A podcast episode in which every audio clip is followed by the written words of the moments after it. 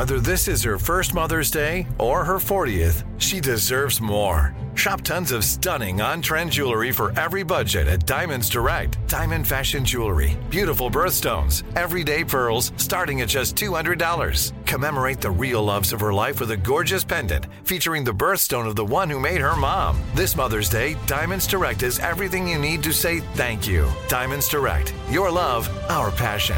Online at diamondsdirect.com. You're listening to American Shadows, a production of iHeartRadio and Grim and Mild from Aaron Mahnke.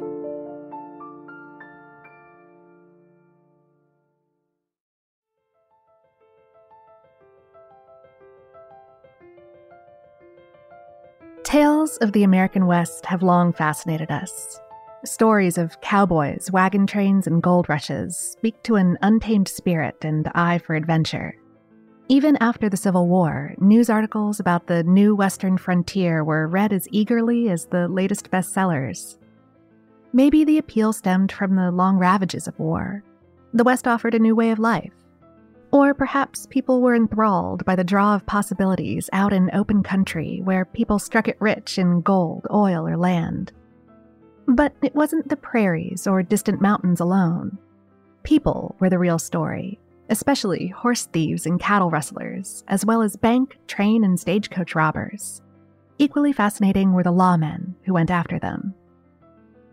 When it comes to the sheriffs and marshals wearing that gold star, many of us undoubtedly think of Wyatt Morgan and Virgil Earp, along with their friend Doc Holliday. Of all the histories surrounding them, none is more enduring than the shootout at the OK Corral, though the gunfight itself lasted only 30 seconds.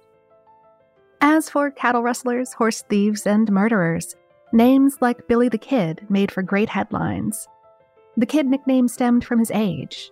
He was just 21 when he died, which was also the number of men that he killed. Cattle and horse theft might have been the equivalent of a Wild West car theft ring, but the real money was in robbing banks, stagecoaches, and trains. From Jesse James to the Dalton Gang, armed robberies were as much a part of the West as cowboys and saloons. Jesse James pulled off 19 robberies. The Dalton Gang started as lawmen before finding better pay pulling off bank heists and robbing trains. Part of their claim to fame was not one, but two bank robberies at the same time in broad daylight. But few have ever captured our attention like Butch Cassidy and the Sundance Kid.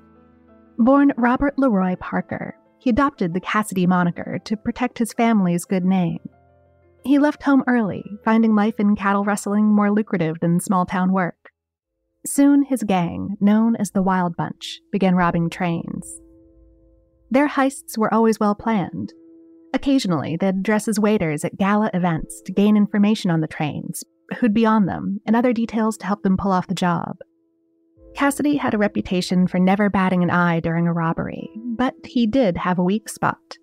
His lack of etiquette knowledge made him incredibly nervous as he did his best to properly serve the rich party guests.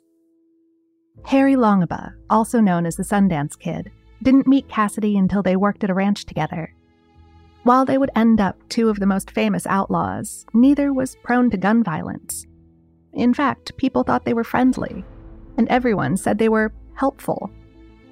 Though Cassidy and Sundance pulled off robberies that would be worth 10 million today, they had a code of ethics. Sure, they'd robbed trains and banks, but common folk were off limits. Cassidy never shot anyone during a holdup either.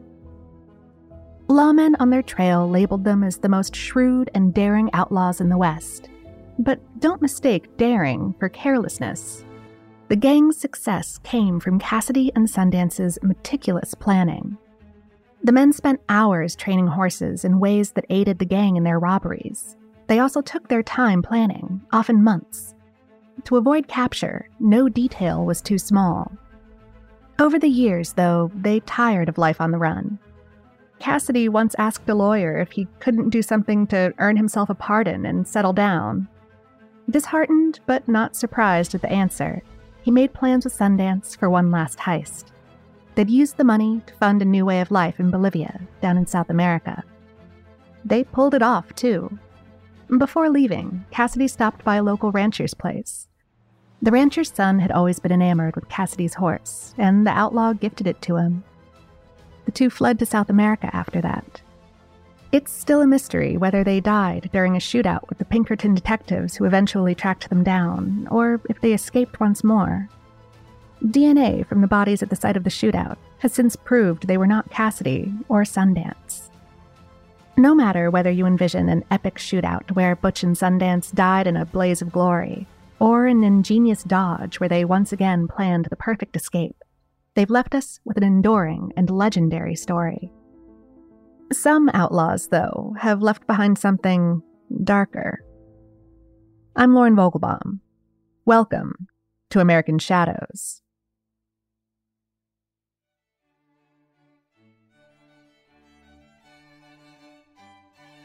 His name was Georges Frédéric Manus. Maybe you've never heard of a French Wild West outlaw, but Georges was born in Montbéliard, France, on March 20th of 1834. He was married there, too, to Lucie Mathilde Emilie Nardot. The two shared deep roots in the area and soon became parents to a boy. All seemed well until Georges left his family and traveled to America on April 17th of 1862. While that alone wasn't unheard of, plenty of immigrants established themselves in America before sending for their families, but George didn't. He cut ties and changed his first name to George and his last name to Parrott, like the bird but with a second T. And sure, immigrants often changed their names in an attempt to fit in, or maybe to make a name easier for English speakers to pronounce. George, though, Given his appearance, it seems more likely that he took a physical feature and embraced it. He stood 5 foot 10 and weighed 160 pounds. His hair and mustache were dark and bushy, and his eyes were dark and heavily lidded. George wasn't really considered handsome, but he did have one standout feature his nose. His nose was large. Some say it looked like a parrot's beak, hence the nicknames Big Nose George and Big Beak Parrot. George headed west, where the lure and promise of land parcels were common and railroads made the trip easy. Some of the largest and richest employers were also out west. Once in Dakota Territory, George found that an honest man could make an honest day's wages if he was willing to put in the backbreaking work. He found employment as a freight wagon driver, hauling supplies to gold rush towns. From there, he worked the railroad on gold ore shipments to the Union Pacific Railroad depots in Sidney, Nebraska, and Cheyenne, Wyoming. All honest work and honest pay. George found the competition tough, though. The West was full of other immigrants and settlers, all trying to cash in on the government's offer of free land, much to the Dakota people's dismay, as you might imagine. The West was pretty close to a free for all, Sure, there were lawmen, but in some cases, by the barest of definitions. Before long, George found a lucrative job with a gang of seven cattle rustlers. Stagecoaches became their next target.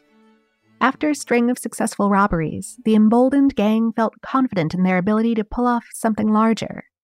This time, they set their sights on the Union Pacific Railroad probably inspired by the finesse with which Butch Cassidy and the Sundance Kid pulled off train robberies.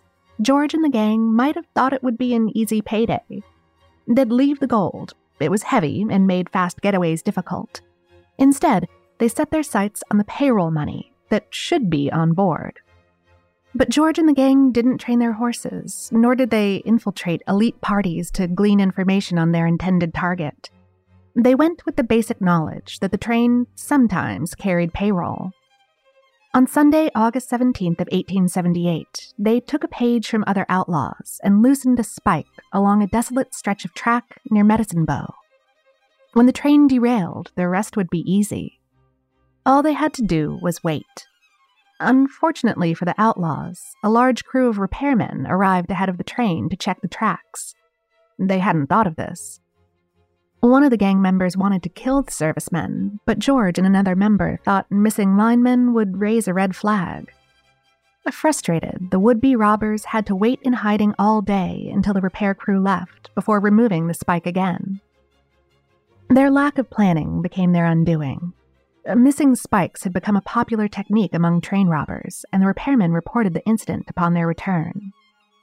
The train stayed at the station while George and the others waited for it to arrive. When it didn't, the gang realized their mistake and fled. Authorities weren't far behind, though. A search party, along with the Carbon County Sheriff Robert Widowfield and Railroad Special Agent H. H. Vincent, were on the men's trail. The two had a good idea of who they were looking for. George and the others had been spotted in the area just days before. The lawmen separated from the rest of the search team, finally coming across the gang's hideout in Rattlesnake Canyon. Finding evidence that the camp had recently been vacated, they knew they were close. They just had no idea how close. George and the others had decided to ambush the lawmen instead of running. Outnumbered, Widowfield and Vincent were killed. The gang stole their weapons and valuables, threw the bodies into the brush, and left, feeling secure that they had covered their tracks. Back in town, the remainder of the search party suspected foul play when Widowfield and Vincent didn't return. They put together a larger search team. Ten days later, they found the bodies. Officials in Carbon County quickly organized a manhunt and offered a hefty reward $2,000, which would be over 50,000 in today's money. Widowfield and Vincent were the first lawmen killed in the line of duty, and authorities didn't care if George and the others were captured, dead, or alive. The gang had a botched train robbery, empty pockets, and a price on their heads. Naturally, they fled. Two men split from the group, taking their chances on their own. For a short while, it looked like this plan worked. Their luck wouldn't hold, though. A string of bizarre twists soon began to unravel their plans. And, little did they know, Things were about to get worse.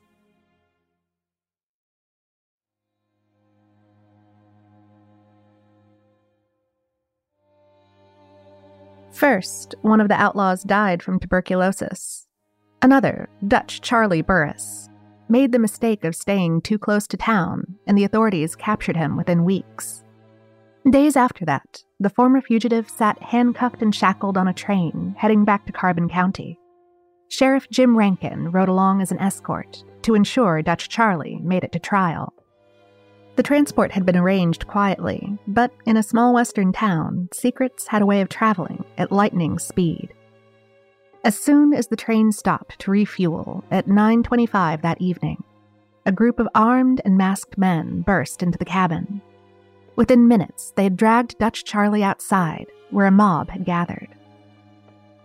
Deciding that a court of law would take too long, the masked men beat the outlaw, finally getting a full confession from him. The admission didn't save him, though. The mob dragged Dutch Charlie to a telegraph pole and strung him up.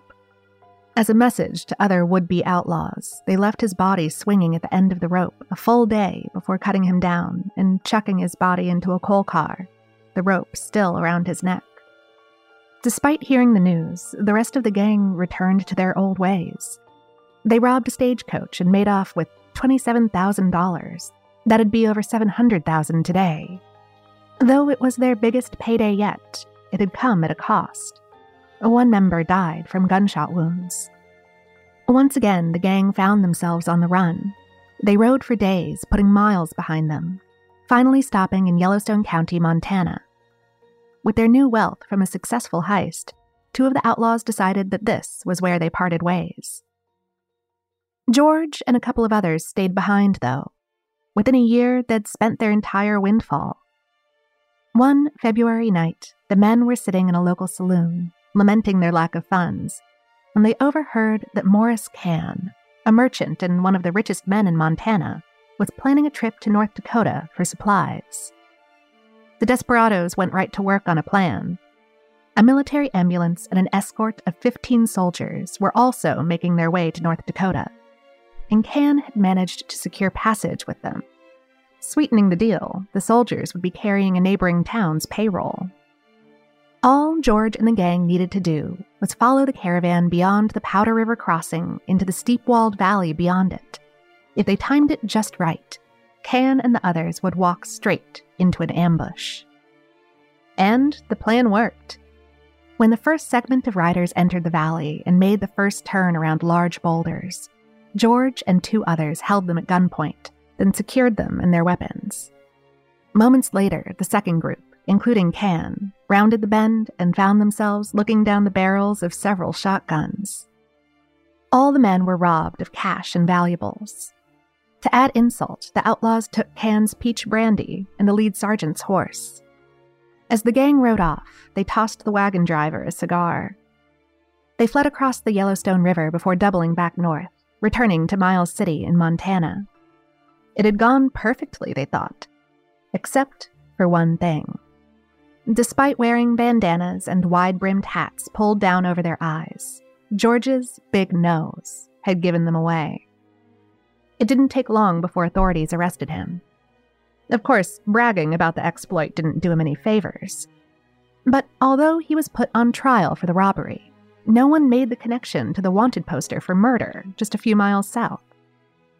During the trial, a witness testified that George had been in Buffalo Springs at the time of the holdup, making it impossible for him to have been in Powder Springs. The witness had been paid for the testimony, but it did the trick. The case ended with an acquittal. George felt rather pleased with himself, and once back at the saloon, he bragged about the crimes to all who would listen.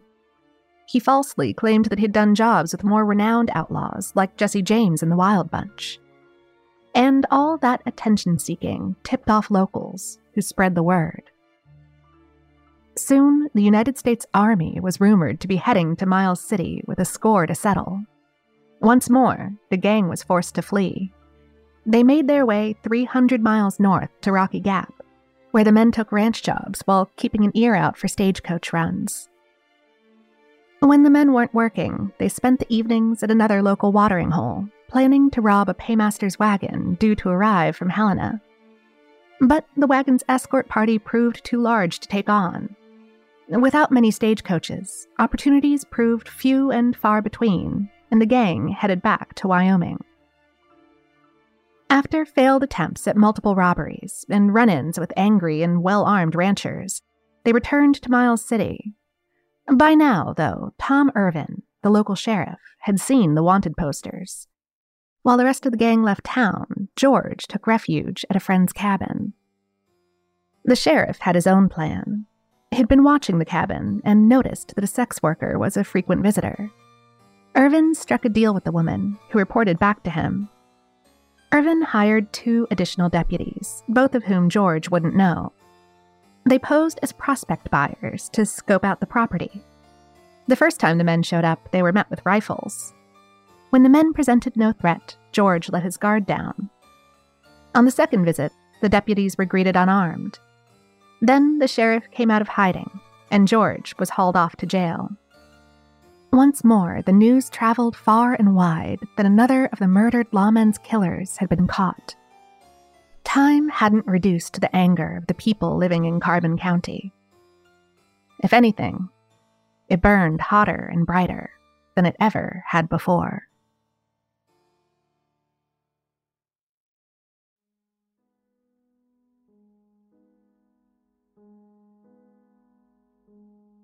It was a big day for the authorities.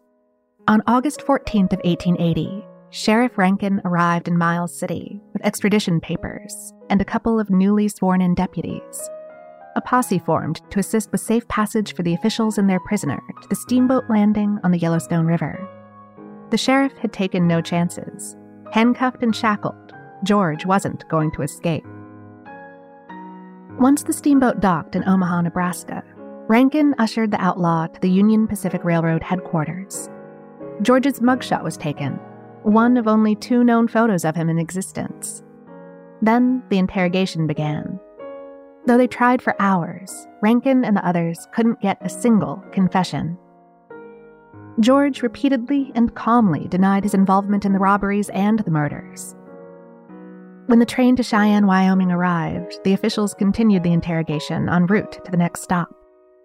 Without a confession, the outlaw began to feel pretty confident about his chances for another acquittal. One thing had to sit on his mind, though. They were headed to Rawlins, the same trip Dutch Charlie had taken. And just like that trip, the train stopped for fuel and water. As the train pulled into the station, George noticed the stores were lit in celebration and people danced in the streets. Detecting that their prisoner seemed nervous, Rankin and the deputies recounted the night the crowds had strung up Dutch Charlie. They took turns telling the story, how the mob had dragged him to his fate. They spared no detail. George began to sweat. As they finished with how the body had been discarded into a coal bin, the doors to the cabin flew open. A dozen armed and masked men stormed inside, easily overcoming the sheriff and deputies. Rankin called upon the passengers to intervene, that justice should be in the hands of the court. The passengers eyed the armed men, and, figuring an outlaw wasn't worth the effort, stayed in their seats. One masked man, wielding an axe, broke George's shackles. Feeling pretty certain that the mob wasn't there to rescue him, he grabbed one of the men's guns. The struggle was short lived, and the men quickly wrestled the gun away. They dragged George off the train. The train platform was a sea of angry men and women, each of them calling to string him up. Some demanded to know why he had killed the lawmen, Still protesting to the bitter end, he denied both the robbery attempt and the murders. His persistent innocence acted like a fuel to a fire. Another angry round of string him up erupted. More hands grabbed him, and as they hauled George from the platform, the chanting and cheering continued. He begged them to shoot him instead, but they ignored his pleas. They dragged him down the street to a corral the crowd applauded and cheered louder when someone tossed a rope over a beam. One of the men placed the noose over his head. Faced with imminent death, George begged the crowd once more, telling them he was scared, and asked for a few moments to compose himself. The crowd quieted down and waited. Finally, George confessed, at least somewhat. He admitted that he was part of the gang and that they'd killed the men because, as the old adage says, dead men tell no tales. It had been Dutch Charlie's idea, he insisted. Then he waited to see what they'd do. With his partially true confession behind him, he expected they'd hang him anyway. Instead, the leader ordered him returned to the sheriff. They'd gotten a confession, after all. Let the courts order a legal execution. The group pushed and shoved him back to the station and tossed him unceremoniously into the train car. Witnesses said George collapsed into his seat, shaking and laughing until he cried. Outside, the crowd began to dance again, and Rankin smiled at his prisoner. He had a confession, and, as far as he was concerned, the townfolk hadn't hung an innocent man the night they'd strung up Dutch Charlie. George stayed in jail until the preliminary hearings in September of 1880. Right from the start, he pled guilty. Though once the court gave him a lawyer, he recanted his confession. There wouldn't be an acquittal this time. The case went to trial, and the court found George guilty on December 17th. The judge sentenced him to death by hanging, scheduling the date of execution for April 2nd of 1881 between the hours of 10 and 4 bailiffs had to support George back to his cell. In an attempt to protest his execution, he staged a hunger strike. It didn't take long to figure out that no one much cared if a condemned man starved to death. When that failed, he claimed he'd repented and had converted to Christianity in the hopes that his captors would grant him more freedom. And it worked, too. Over time, they permitted George to roam the hall outside his jail cell. Over the next few months, he collected a knife and a piece of sandstone and began planning his escape. That day came when Sheriff Rankin left town, putting his brother Robert in charge of the jail. On the night of March 22nd, George used the knife to file down the rivets on his leg shackles and then waited. As soon as Robert rounded the corner to lock the prisoners in their cells, he leaped from his hiding place and struck the jailer in the head with the eight pound shackles. Robert fought back, all the while shouting for his wife. As you might imagine, Rosa didn't take to the assault on her husband sitting down. She sweet talked the outlaw back into his cell with a loaded pistol leveled at his head, while her sister went for help. Later, the women were awarded a gold watch and key in a velvet lined box for their service and bravery. Needless to say, no one believed George had truly found Jesus after that. The news of the attack, in the form of Rose's sister running down the street in search of help, enraged the citizens. Before long, a mob formed outside the jail. Around 10 that night, the mob burst through the door and stole the cell keys. A few masked men headed toward the cells. Instead of being afraid, George oddly mistook their intention as a rescue mission. The men whisked him from his cell and out onto the street. The sight of the mob made him realize his mistake. They were there to watch him drop, with a sudden stop. They placed the noose around his neck, tied his hands, and forced him onto a barrel under a telegraph pole. The sister in law of one of the murdered men kicked the barrel. Instead of hanging, the rope snapped, and George tumbled to the ground, choking and gasping for air. Within minutes, they had another rope ready. They forced him up a 12 foot ladder and slid the noose around his neck. Just as they pushed the ladder away, George managed to slide his hands free and grab the telegraph pole. He begged them to just shoot him. Instead, the mob grew quiet and waited for him to lose his grip. The news spread of how the citizens had hanged Big Nose George and Dutch Charlie. Other outlaws decided to slip out of town rather than meet the same end. But hangings weren't the only way citizens had of preventing would be outlaws from messing with Carbon County, Wyoming. Because it seems there really was a fate worse than death.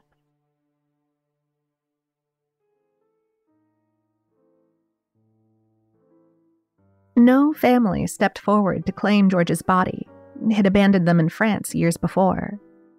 If any of the remaining gang members were still alive, they knew better than to step foot in Carbon County. But his corpse was claimed by two doctors and their medical assistant. Doctors Maghee and Osborne studied criminals, and they had a keen interest in George's brain. Surely there had to be some abnormality that might explain his criminal behavior. First, they made a death mask of George, then sawed off the top of the dead man's skull. An autopsy of the brain turned up no clues, though.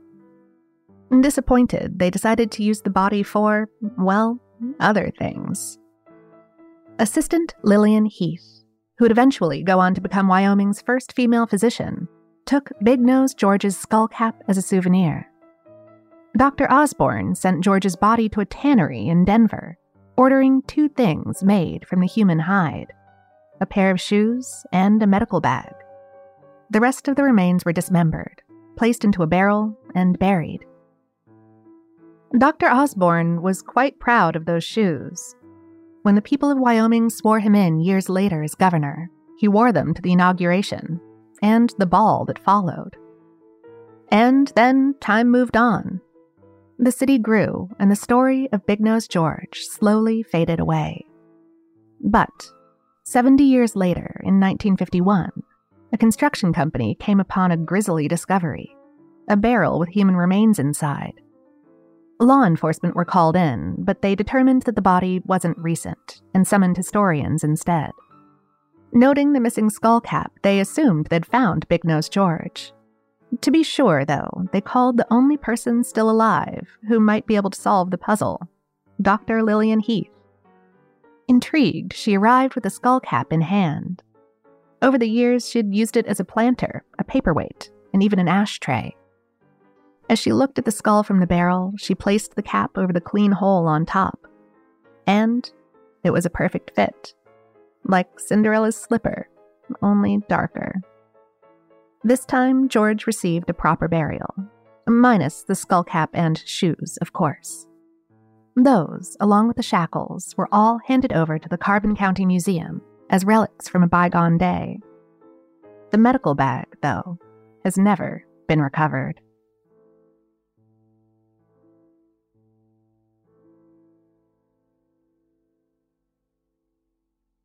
There's more to this story, Stick around after this brief sponsor break to hear all about it.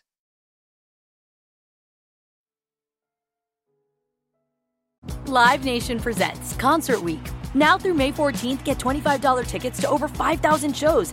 That's up to 75% off a summer full of your favorite artists like 21 Savage, Alanis Morissette, Cage the Elephant, Celeste Barber, Dierks Bentley, Feid, Hootie and the Blowfish, Janet Jackson, Kidz Bop Kids, Meghan Trainor, Peso Pluma, Sarah McLachlan. Get tickets to more than 5,000 summer shows for just $25.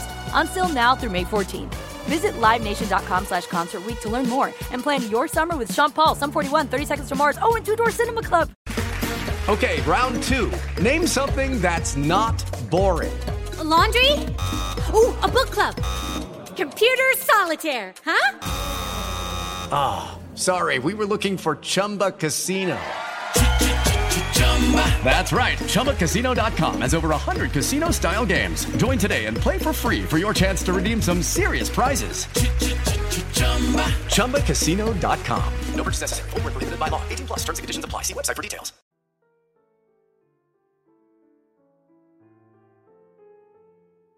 Names can be confusing. When he was born in Lancaster, Massachusetts in 1809, his parents called him James Allen. Later on, though, he went by a number of different aliases Jonas Pierce, James York, and others. But mostly, folks called him George Walton. Orphaned as a child, his grandparents did the best they could to raise him. But when he was a young teen, they too passed away. Now entirely on his own, he returned to Lancaster. He applied for work as a sailor, but was rejected. After holding down a few odd jobs, he turned to crime, landing him in jail at the age of 15. With time to kill, Walton read a lot and even learned a few trades. After his release, he teamed up with a former prisoner, and the two went back to the life they knew best burglary. Like many of the legitimate jobs he had held, Walton wasn't very good at stealing, and that saw him revisiting jail on and off for years. Each time he'd read more and learn new skills. Yet, upon release, he always went right back to his criminal ways. His favorite mode of operation was to hide just off the side of the road, then jump out when a wagon was passing by.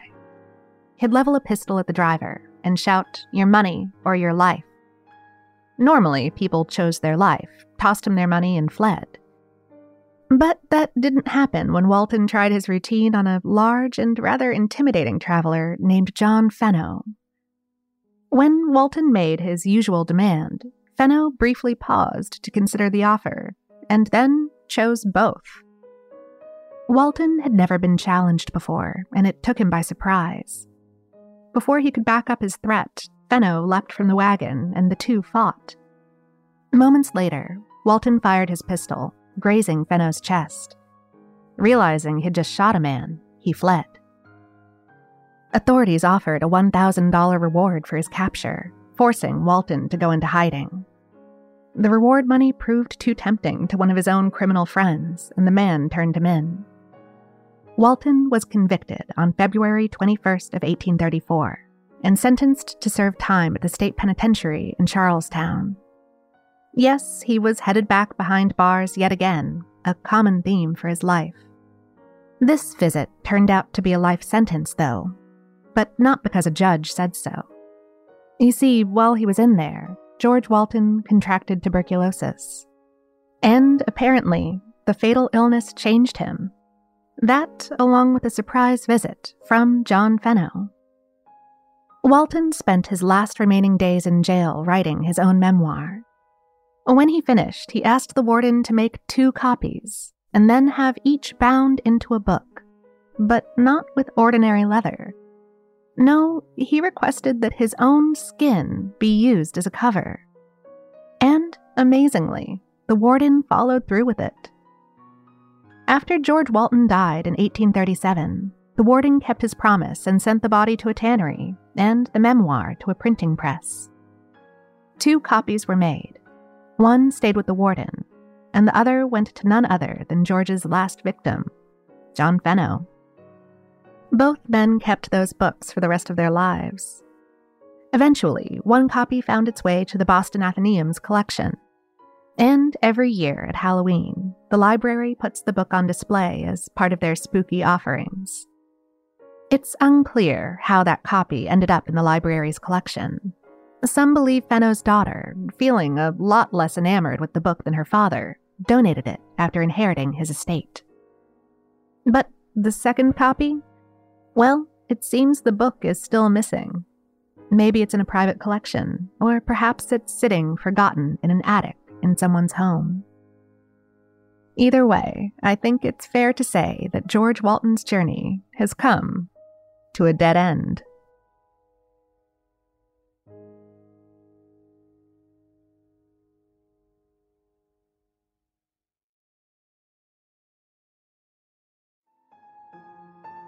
American Shadows is hosted by Lauren Vogelbaum. This episode was written by Michelle Muto with researcher Robin Miniter and produced by Miranda Hawkins and Trevor Young with executive producers Aaron Mahnke, Alex Williams, and Matt Frederick. To learn more about the show, visit grimandmild.com. For more podcasts from iHeartRadio, visit the iHeartRadio app, Apple Podcasts, or wherever you get your podcasts.